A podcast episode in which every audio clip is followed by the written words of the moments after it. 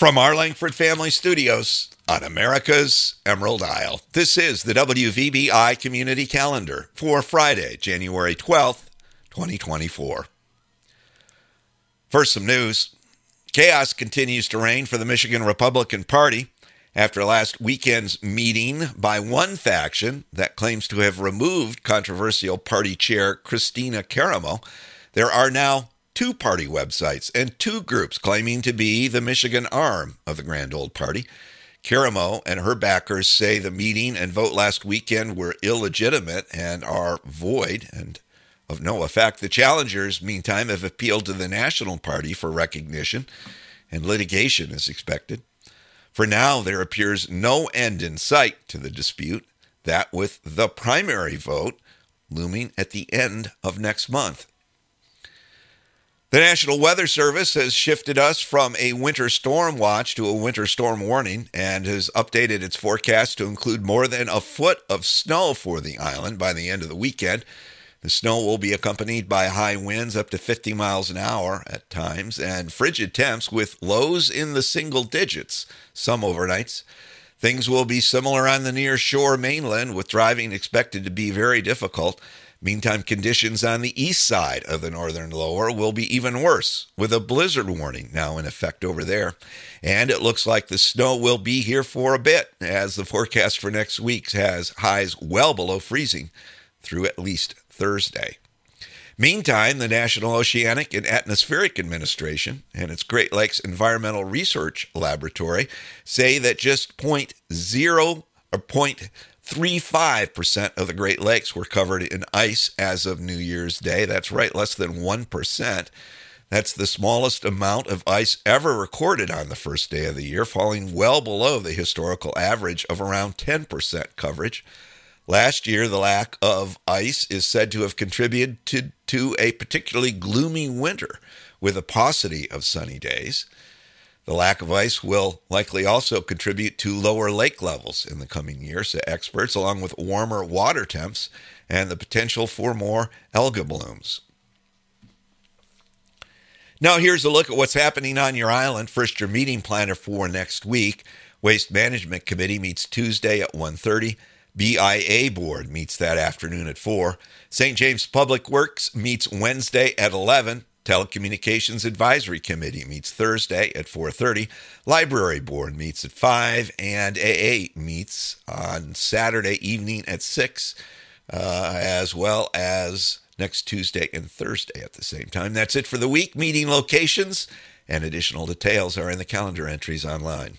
On the fun front today, Friday, Senior and Vets Coffee and Donuts is from 9 to 11 at the Big Center. At 10, there's pickleball in the theater, and upstairs, there's the Arthritis Foundation exercise program at 10:30. Resale shop open today, noon to 4. Saturday, resale shop is open noon to 4. At 4 o'clock, the movies get underway at the Big Center. The first show at 4 is Chicken Run, Dawn of the Nugget. Having pulled off an escape from Tweedy's farm, Ginger has found a peaceful island sanctuary for the whole flock. But back on the mainland, the whole of chicken kind faces a new threat, and Ginger and her team to decide to break in. It's rated PG. Then at seven, it's Priscilla, the story of her stormy relationship with the king of rock and roll. That one's rated R. Both shows on the big screen with the big sound in the Big Center Theater so you can see the movies the way they were meant to be seen. Concession stand open for both shows for snacks, a meal, or both. Sunday there are services at the Christian Church at 10 and Mass at Holy Cross at 12:15. Today's Big Center name of the day is Uma. If that's your name, head on down to the Big Center for a free drink of your choice. Birthdays, Bud Rauch celebrates today. Happy birthday to Bud. And if we missed you on the list, happy birthday to you as well from all of us at WVBI and your Beaver Island Community Center. Traffic, no delays inbound or outbound to the airports. The Island Beltway is running smoothly. There are no bridge delays, but the roads are going to get even more messy with all the snow on the way. So let's be careful out there. On this date in 1992, the fictional Hal Lab in Arthur C. Clarke's novel 2001 A Space Odyssey debuts the HAL 9000, a supercomputer created to control the Discovery 1 spacecraft. Although polite, HAL's operation of the pod bay doors will prove to be unreliable. Our Merriam Webster word of the day is Elysian. Something described as Elysian is blissful and delightful in a way that evokes something otherworldly. Elysian is also used to mean of or relating to Elysium, that is an eternal paradise for the souls of the heroic and pure in classical mythology.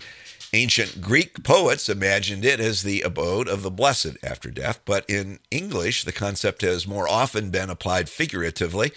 For example, in his history play Henry V, William Shakespeare used the place name as a word for a peaceful state of sleep enjoyed by mere mortal. An 18th century English lexicographer and author Samuel Johnson wrote in The Rambler that in reading pastoral poetry, we allow ourselves to be transported to Elysian regions where we are met with nothing but joy and plenty and contentment.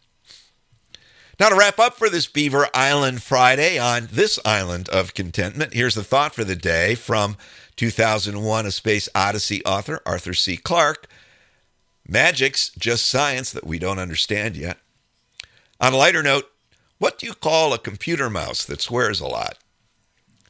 A cursor. Ah, Kevin, Kevin, Kevin. That's the WVBI community calendar for this Beaver Island Friday, January 12th, 2024. I'm Kevin Boyle reporting from WVBI's Langford Family Studios, wishing you a great day and asking you why not go ahead and make it the best day ever. And thanks for listening.